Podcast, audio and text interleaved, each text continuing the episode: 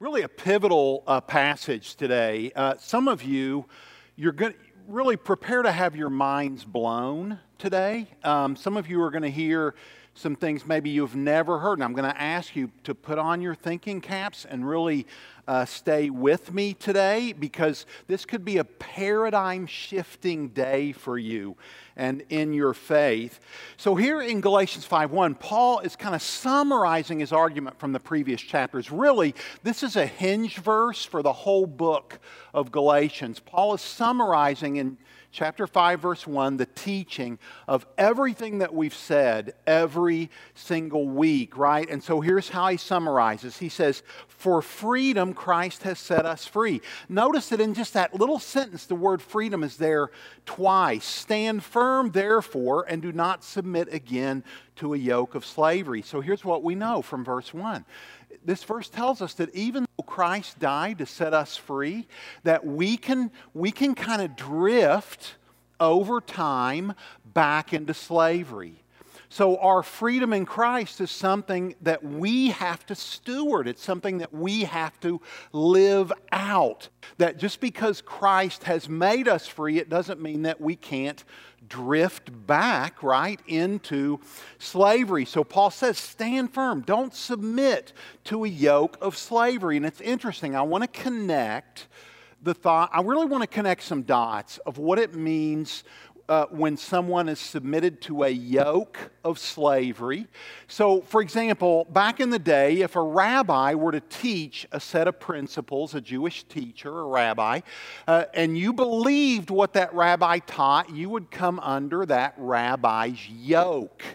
Uh, his yoke was his view of the scriptures, right? And so a yoke was a really important thing. And so what Paul is saying is he's saying, listen, if you try to put the yoke of Moses on, if you try to put the yoke of the teaching of Moses on, you're moving backwards um, and you're adopting a yoke of slavery, not of sonship. And Paul's made this argument over and over and over again. One of the things that Craig pointed out last week, right, is that Paul just seems to be making the same argument over and over and over again. And he uses different methods and different analogies and different teaching tools to help us see that if you follow the law given by Moses in the Old Testament, that you're adopting Jesus and something else and that uh, Jesus plus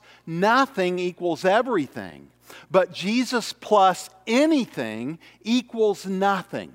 This is the argument that he's been making. And I want to I wanna get very clear about what it means to walk in freedom and what we're walking in freedom from. Okay, so uh, dial in for just a minute. So, when someone lived under the law of Moses, the law exposed them for who and what they were lawbreakers. In other words, the argument that Paul is making is that when someone tries to come into a relationship with God by proving how good they are, how many of the rules that they've kept, when somebody tries to come into a relationship with, with God that way, he, Paul is saying, look, the result is slavery, and here's why. Because you will approach God with anxiety, you will approach God with guilt, and it will be a burden. It will be a burden because you'll never know where you stand with God because you will not be able to keep the law perfectly. Not only will you not be able to do it, there will be times where you won't want to do it. And so the law will expose you as a sinner. And so you're a slave if you approach God out of fear or out of anxiety or out of guilt because the law exposes all of us as law breakers, right? So Paul says, look, don't put yourself under that burden or that yoke of slavery to the law, because if you do, you will view God through the lens, Craig said this last week, you will view God through the lens of a judge. And nobody wants to spend all their free time with a judge. Right? But if you approach God as a son through grace or through faith and trust in Jesus Christ, you approach God from a position of security because you know how God feels about you. God demonstrated his own love for you in this while you and I were sinners, Christ died for us. That's the gospel. That's the good news that we receive by faith, right? Through trust in God's character. And he says, look, if you approach God that way, you approach God as a son or a daughter. But if you approach God through the lens of the law, you will approach God as a judge every day and there will be the guilt, the sense that you're inadequate, that you're not worthy, and that you don't measure up. And so, if you ever have any of those thoughts, you are under a yoke of slavery. And, and Paul's saying, look, there's a better way. You don't have to live your life that way anymore. You can live your life uh, with security before God, your Savior, knowing that you are loved, knowing that Christ has made you worthy. But if you drift, if you revert, and you start trying to prove yourself again to God or prove your worth or your value, or you try to justify yourself to God as, as a better law keeper than somebody else, Paul says that's a dead end road and it goes nowhere all it will produce is anxiety, guilt, and a burden. And in fact, this is mind blowing to me. Listen, I'm going to cover a lot of passages today, and not all of them are in our outline. But when I look at a passage, listen, if you want to study the early church, one of the most fascinating chapters that you can look at in all of the New Testament is Acts chapter 15. It's sometimes called the Jerusalem Council. And what I want us to see is that the early church, this first generation of followers of Jesus, had to grapple with some of the same issues that you and I have to grapple with. And so they have this council to try to decide whether they should tell people outside of Judaism whether they have to keep the law or not. And it amazes me that all of these people that were weaned on the law, all these people that were taught the law from the time they were little itty bitty kids, all these people who were taught all their life that the law was the way to approach God, right? That they would discuss this and the text is very clear to say that they're led by the holy spirit as they as they have this discussion and that they would say look no one has to keep the law anymore it's a new day. And in fact, when Peter's arguing for this, it says right there in Acts 15, Peter says it this way He says, Why should we put anyone under a yoke or an interpretation, right, of the Old Testament like we've believed? Why should we put anybody under a yoke or under a burden that neither we nor our forefathers could bear? In other words, he's saying, look, we didn't we knew we couldn't keep it. Our we know when we read the Old Testament, we can see that our forefathers couldn't keep the law. Why would we put that burden and he calls it a burden? Why would we put that burden on anyone else ever? And they make a unanimous decision to, uh, to write a letter and tell all these churches outside of Jerusalem look, faith in Christ is the measuring stick. In fact, we're going to talk more about but I just need to be clear that you are under a yoke of slavery if you feel guilt, if you feel anxiety, if you feel a burden, if you feel fear and insecurity in your relationship with God. You are under a yoke of slavery. You're trying to approach God from the perspective of, look at me, God, right? I've got this together. And what did Jesus say? Jesus said, Look, God didn't come to call the righteous, He came to call sinners. And the truth is, nobody's righteous. So uh, there, there's no such thing, right? Jesus came to call people who are lawbreakers. Okay. So then he, he, then he wants to uh, go deeper and he says some pretty striking and some pretty astounding things. Look at verse 2. So he says, Look, So he's about to, as if he hasn't like been speaking like pretty uh, blatantly so far. He's like, look, I'm going to tell you like it is. I, Paul, say to you that if you accept circumcision, Christ will be of no advantage to you.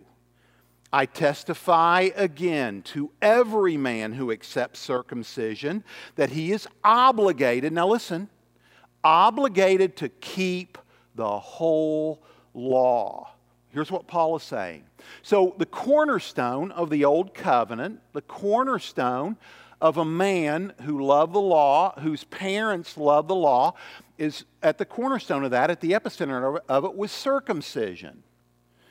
Uh, and, you know, uh, so they would be circumcised as evidence that they were um, part of that old covenant, what the Old Testament or what the New Testament would call the old agreement or the old covenant with God. And the hallmark, the cornerstone of that was circumcision for every male.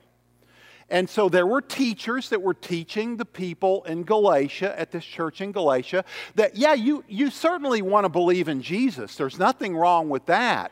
But as you believe in Jesus, you need to get circumcised and you need to keep the law. You need to keep some of the requirements of the law. And what Paul is pointing out is he says, Oh, no, no, no, no. If you get circumcised, you have to obey all of the law, all 635 commands of the Old Testament. That's the burden that you're agreeing to take on if you agree to be circumcised. So, uh, what he's saying is look, if you're trusting in your ability to keep the 635 commands of the Old Testament, you're no longer trusting in Christ Jesus and his righteousness on your behalf. You're leaning out of trusting in Jesus and you're leaning into trusting in yourself. And whatever weight you're leaning into the law, Whatever weight that is, Christ is of no advantage to you in that weight. There's, he, there's none, right? So he's saying, look, it's either Jesus plus nothing equals everything, or Jesus plus anything equals nothing. And we do this all the time, right? We want to say, well, yeah, yeah, it's good to believe, it's good to have faith and trust in Jesus, but you have to have faith and trust in Jesus and. And Paul clarifies that here, right? And so here's what he says in verse 4. And this is such an alarming statement that he makes to these Galatian believers. He says, You're severed from Christ, you who would be justified by the law. You have fallen away from grace. And then he goes on to say, For through the Spirit, by faith, we, we ourselves eagerly wait for the hope of righteousness. Now, I want to stop there because there's a very unfortunate um, translation problem we have to address. So, when we see we ourselves eagerly wait for the hope of righteousness that we have in Christ, when an English reader, like all of us in the room are, reads the word hope in a verse like that, here's what we, the way we read it. Well, you know, we're keeping our fingers crossed like we really hope that one day we'll be clothed in the righteousness of Christ, right? I mean, like I hope, kind of like, well, it's a gamble, may not happen. Man, I hope, like it's wishful thinking. That's the way the English word hope often gets uh, talked about. But in the original language here of the New Testament, that's not the way the hope, the word hope is translated at all. The word hope means a confident assurance He's not saying he hopes in the sense that it's wishful thinking or we're keeping our fingers crossed. He's saying, look, we have this confident assurance that we have the righteousness of Christ. And that confident assurance is meant to drive and be the fuel of our lives, right? This hope of righteousness, this confident assurance. So it's not wishful thinking, it's not keeping our fingers crossed, it's not, okay, you know, if we just wish hard enough, maybe it will come true. No, he's, he's talking about hope as a confident assurance right? And then he makes maybe the most astounding statement in the whole book, as if this wasn't like astounding enough. He says, For in Christ Jesus, neither circumcision nor uncircumcision counts for anything, but only faith working itself, some versions say faith expressing itself in love. Faith expressing itself, faith working itself out in love. Now, listen, this is a destiny statement. This is what is my purpose in life statement. This is your what is my purpose in life statement.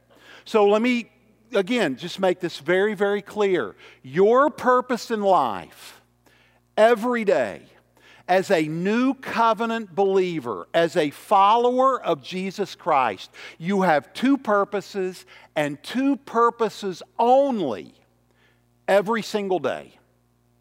The only thing that counts is faith expressing itself in love. You want to know what those two things are? You have a responsibility every day to grow your faith and your trust in Christ Jesus. So there's a, the vertical relationship, right? Every day, if you can do one thing that grows your faith or grows your trust or grounds you more substantially to Jesus, that was a win. You just lived out your purpose in life. The only thing that counts is faith expressing itself in love. So if you can grow, if you can get out of bed and you can do something to grow your faith, you're living out the purpose for your life. And if you can figure out a way to love somebody else, now, let me say that differently. If you can figure out a way to love everybody else that you lock eyes with, then your faith is expressing itself in a love for other people. So, listen, this is, this is, um, this is mind blowing. This is absolutely staggering because what, what the church has done for, for decades, what the local church has done, I've done it at this church. I've been guilty of doing this. What we do is we take all the commands in the New Testament and we, we put them in a, in a cup, and we take all the commands of the Old Testament and we put them in a cup, and we shake it all up, and we throw it out on the table, and pastors just kind of go, okay, people, so if you do all this, right, if you do all these things, you're good. And no, you're not good because pastors like me are putting you under a yoke of slavery where you're going to be tempted to approach God from the perspective of guilt and shame and insecurity and a feeling of unworth. So let me just tell you something. If you grew up as a young man or a young woman in a local church and the only way you knew how to approach God was out of your own righteousness, well, no wonder you left that religion. No wonder you left that behind. I mean, what's good about that? It's just moralism. I mean, moralism is everywhere, right? And w- when people try to approach God out of moralism, the result is always failure, it's always fear, it's always guilt, it's always shame, and it's always insecurity. No wonder you left that. That's why we are not going to put you under a yoke of slavery at Shelbyville Community Church. At least not ever again. Because there was a day when that was the way I preached. No more. I'm done with that. Because I want you I want you to approach God in the way that Jesus died for you to be able to approach God as sons and as daughters and in freedom.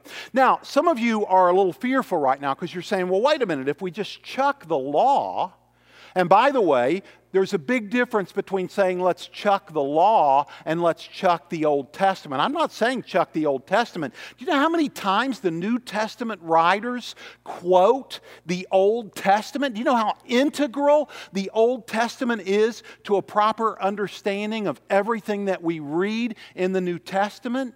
Absolutely. We need to be students of the Old Testament as well as the New Testament. But what I am saying is that when those laws were given, they weren't given to you. They were never intended uh, to be your laws. Those were laws that were given to the nation of Israel. And they are part of what the New Testament writers call the Old Covenant. The reason we call it the Old Covenant is because Jesus came and brought a new covenant for you and for me. And that is the covenant that we are called to live under. And so, what I want to do, I just want to walk you through some basic teaching of the New Testament to help you really get your arms around this. Because for some of you, you've never heard this before. And it's so vital that it sink down in and that you understand it. So, so, what I'm going to do is I'm going to do a little survey of the New Testament, and we're going to look at the remarkable agreement that the New Testament writers have about what we should and shouldn't do and how they boil it down to its essence. Okay? So we're going to start in John 13. In John 13, Jesus is in an upper room with his disciples and he is bringing the new covenant. He's talking to the disciples. The whole context for this commandment is in the context of Jesus introducing the new covenant all right, the new agreement that he's going to make between God and people. And it's not going to be like the old one because the old one was a national covenant, it was given to a whole nation. This one would be uh, a little different. This one would be a covenant that he would make with individuals, which then, once they made that covenant, they would become a community or a nation of people, but they become a nation as individuals. So the first covenant was a national covenant, the second covenant was an individual covenant, right? And so in the context of introducing this new covenant, Jesus says these astounding words. He says, A new command I give you.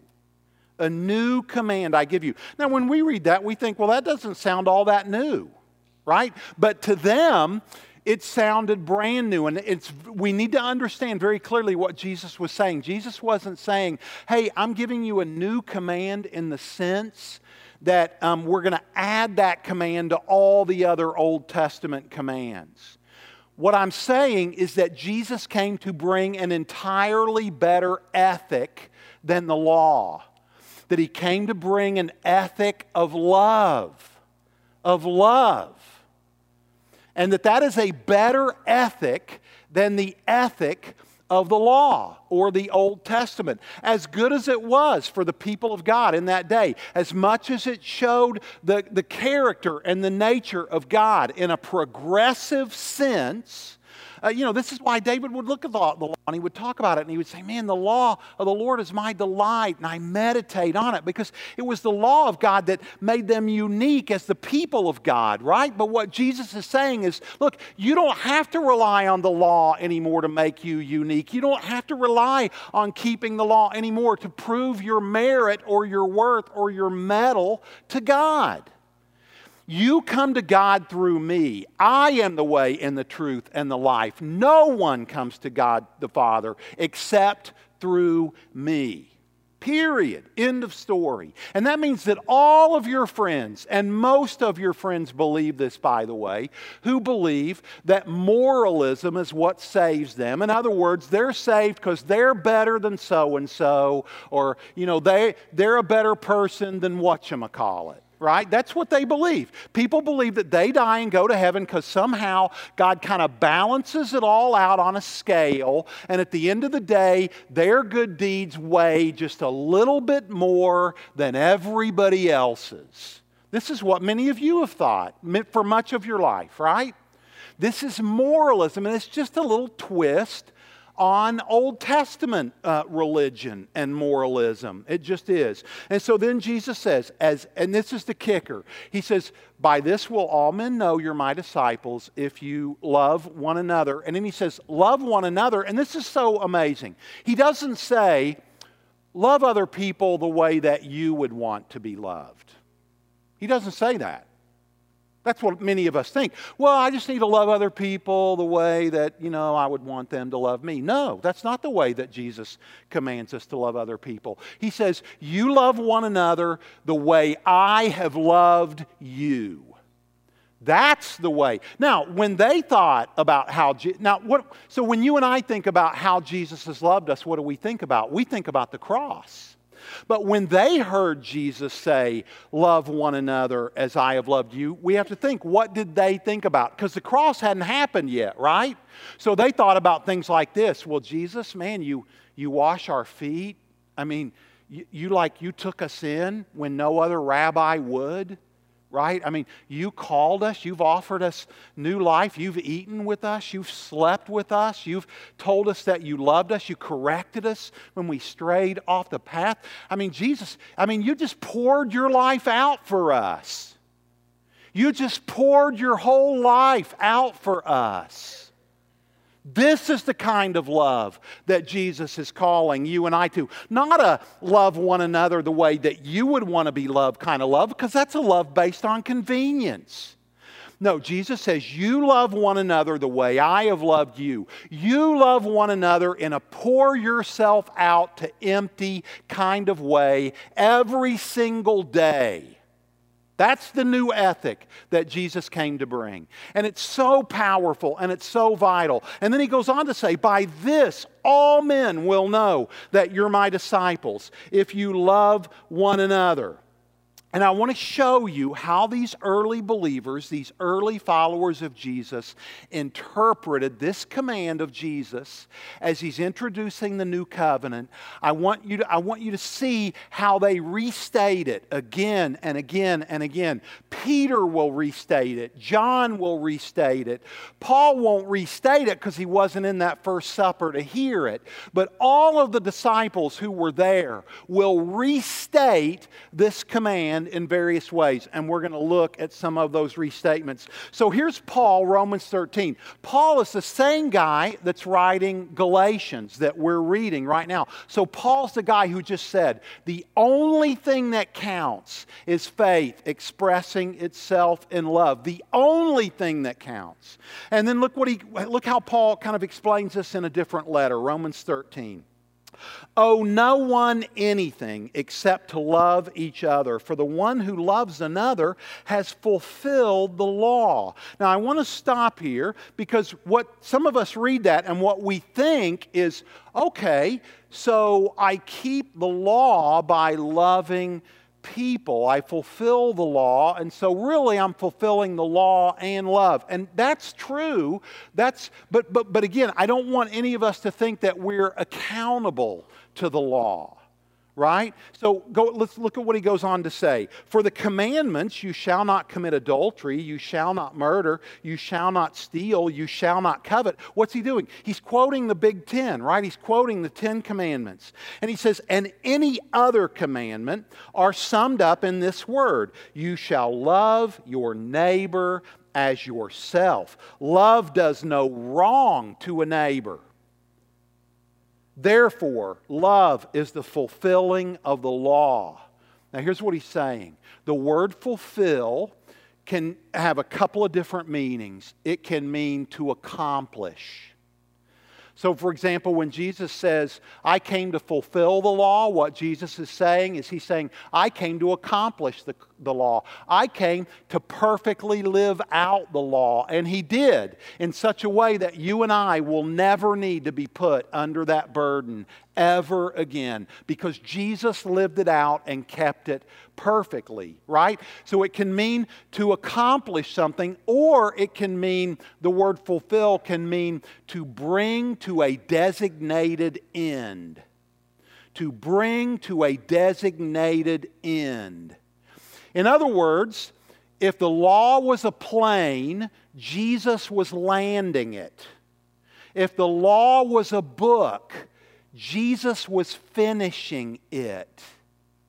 It's very important that we understand what this word fulfill means. So, the call, the ethic of the New Testament, our marching orders are not to be around don't do this and don't do that. And, and uh, what I would call it is it's a lesser ethic. At the time, it was revolutionary. At that stage of human history, it was mind blowing. But, but when Jesus came, he planted and gave us a better ethic. And here's why it's important that we understand this. What I'm telling you is that it answers the question why. And it's so important to understand this.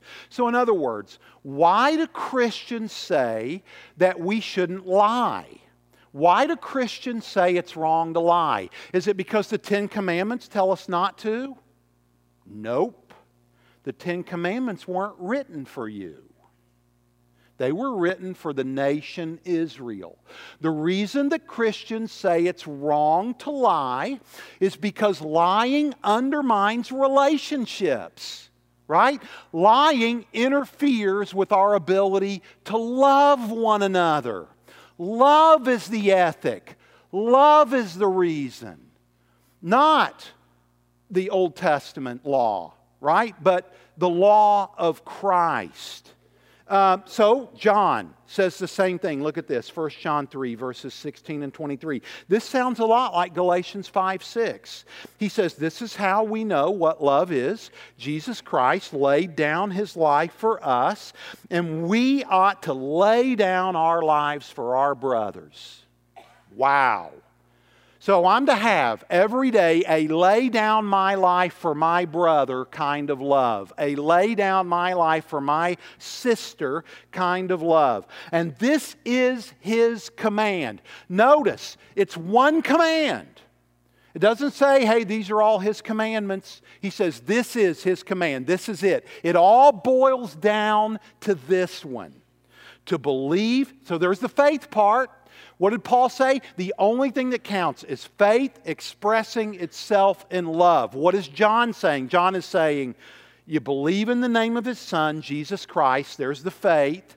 And then he says, and to love one another as he commanded us. So Paul has said the only thing that counts is faith expressing itself in love. And now John is saying, look, only two things in life matter faith and trust in Jesus and loving other people. They're saying exactly the same thing. They're making exactly the same argument. And then James weighs in. Remember James, the half brother of Jesus? And by the way, if you want to think about how mind blowing it is that the half brother of Jesus came to have faith in Jesus, just ask yourself this question. I've asked it a lot here, right? What would your brother have to do to convince you that he was the Son of God?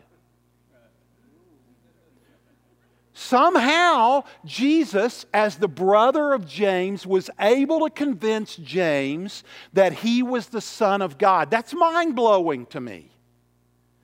Okay, so James, here's what he says he says, if you really keep the royal law found in Scripture, now this is mind blowing. He calls this a royal law. Why would James call this a royal law? I'll tell you why. Because it was a law given directly by our king. Because it was a law given by King Jesus to any that would follow him the royal law. It, it's a royal law because it was given by royalty. The one we worship, the one we adore, the one we follow, the one we've given and dedicated our lives to. If you really keep the royal law found in Scripture, love your neighbor as yourself, you are doing right. You are doing well. And this is going to blow some of your minds. A little later in the book of Galatians, Paul calls uh, love the law of Christ. We're going to look at that verse a little later in this series, but he calls it the law. So, in other words, there's a new sheriff in town. There's a new law in town, and that law is the law of love. Now, um, as I've kind of taught this to some folks, uh, so every once in a while I'll get a little pushback. And so I want to address one of the pushbacks that I, that I got from this because somebody said, well, now wait a minute. In Jeremiah 31, and we'll look at this verse, Jeremiah 31, God promises, right, to, uh, to write the law. And when they hear the word law, they say, God promises to write the law on the hearts of his people. Isn't that a reference to the Ten Commandments? I mean, doesn't God promise to not write the law on tablets engraved with stone, but on the hearts of his people? And I'll give you, when, a, when an Israelite, when someone from the nation Israel read Jeremiah 31, the first thing they would think of was the Ten Commandments. Oh, okay, there's going to come a day where God's going to write the ten, the Ten Commandments on the hearts of everybody. But what if that's not the law that the author Jeremiah was pointing us to? What if the law that was going to be engraved on our hearts was a different law? What if the law that was going to be engraved on your heart and mine was the law of Christ? The royal law, the law found in Scripture. And notice, notice here, he says, I will put my law in their minds and write it on their hearts, right? And I will be their God, and they will be my people. It's just my law, singular. It's not my laws. Folks, it's one law, and it's the law of Christ. It's the law of love that Jeremiah prophesied would be written on your heart and mine. And, and, and the New Testament calls the law of love the, the law of Christ, right? So that I submit to you that that is the law that the prophet Jeremiah knew would one day be written on the hearts of his people. And this is why, right at the very end. So, so let, let me just, um, we're going to do this. So let's get real, real practical about the call of today. I'm saying when it comes to your responsibility to love everyone that you lock eyes with in the context of a day. See, here's the thing it's kind of a good news, bad news thing. You know, so hey, it's way less complicated than like following 635 commands in the Old Testament, right? It's, I mean, the law of love is way less com- complicated, way less complex than that is. But you know what? The law of love is actually far more demanding. Far more demanding um, because it's going to require, it's going to call something out of you that in many cases isn't in there. And this is why it's so important that you be growing your faith and trust in Jesus, that you be anchored and tethered to Jesus, because you're going to need the love of Jesus to flow through you and spill out onto others. Because if you rely, so like if, if you hear me do this, if you hear, if what you're hearing me say today is, Pastor's right, I just got to do better. I just got to love people more, right? And I just got to work harder and I just got to exert more effort to love people. That's not what I'm saying. I'm saying that you need to be tethered to Christ in such a way that the love of Christ infuses itself in you and spills over and spills out into other. Because oftentimes do you know the reason that you don't love people very well? Do you know the reason that you get short and impatient with people? Do you know why you get so angry with people? Because all that is in you. It's not their fault. It's not their problem that anger is in you. And so the, the law of love is so demanding, right? It demands that we stay and live close to Jesus, who said, Listen, apart from me, you can do nothing. If you try to love out of your own strength, that's bankruptcy. Because you will, because listen, people aren't making enough deposits in your love bank. You will, you will empty out your account in about half an hour. Isn't it funny how, like, you know, as believers, right, we'll watch like a Hallmark commercial and we'll feel all this love in our heart, right? Like, man, I could just love anybody today. And then 30 minutes later, we're about to put our hands around somebody's throat. I mean, has anybody ever been there? Like, you know, you'll walk out of a church service and you'll think, man, that was the best church service I've ever been in. My love tank's full for the whole week. And later that night, you're like fighting with your, with your spouse or your kids. I mean, listen, the law of love is our marching orders. That is the law that is meant to be written on the hearts of God's people. And this is why in the book of Hebrews, listen to the way the author of Hebrews sums this up. We don't even know for sure who wrote the book of Hebrews. So this is yet another personality weighing in on this discussion. And he says, listen, if there had been nothing wrong with that first covenant, if there weren't some deficiencies.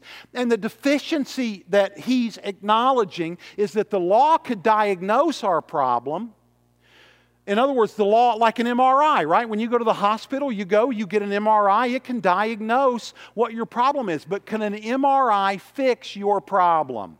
No, it can only diagnose the problem, right? It can only lead to a treatment.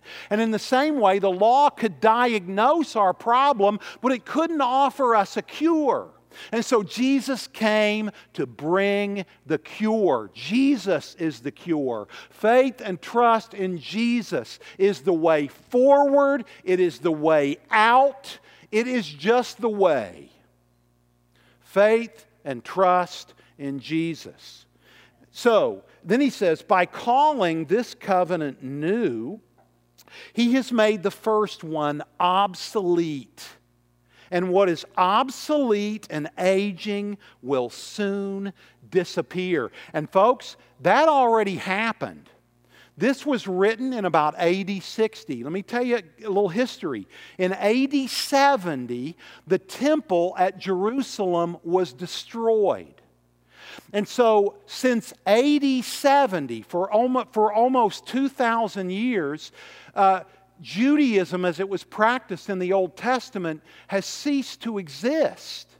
Right? People don't make sacrifices on an altar of animals to appease God anymore. And that was the event. This is the reason that he said what is, what is obsolete and aging is soon going to disappear.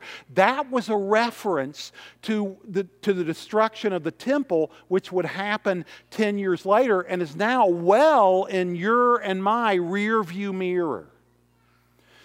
All right, so all this to say, let's get real practical and let's apply today's teaching. I want to give you three different quotes, and I want to talk a little bit more about how the ethic of love changes the answer to the question of why. I'm going to do that first. I already taught, said, hey, Christians don't lie because lying undermines and hurts relationships, right? So, at a fundamental level, lying violates the law of love. Why do Christians refuse gossip. It's not because the Ten Commandments tell us not to gossip, because they don't. Right? Well, they do. They say, don't bear false witness against a neighbor. So if you're sharing false gossip, I suppose they, they do share that. But what if it's true? You still don't share it. Why? Because it violates the law of love. Why do Christians say that adultery is wrong? Because it violates the law of love. The love you proclaim for your spouse, the love that you proclaim for the husband or wife of the person that you're cheating with. Right? Why should Christians stand up against bullying of any kind? Why should Christians always be in the front lines of never being a bully? Because it violates the law of love. That is our ethic. Those are our marching orders. And next week, I'm going to propose to you as we continue to flesh this out that all the one another's of the New Testament, so things like, um, you know, pray for one another and honor one another and give preference to one another and submit to one another, those are all concrete ways that we're called to live out the law of love. So, all of those one another's of Scripture, every single one of them, uh, flow out of this singular command. In other words, if I love you, of course I'm going to pray for you. If I love you, of course I'm going to honor you. If, if I love you, of course I'm going to give preference to you, right? So, what if we one anothered one another in a way that the world noticed?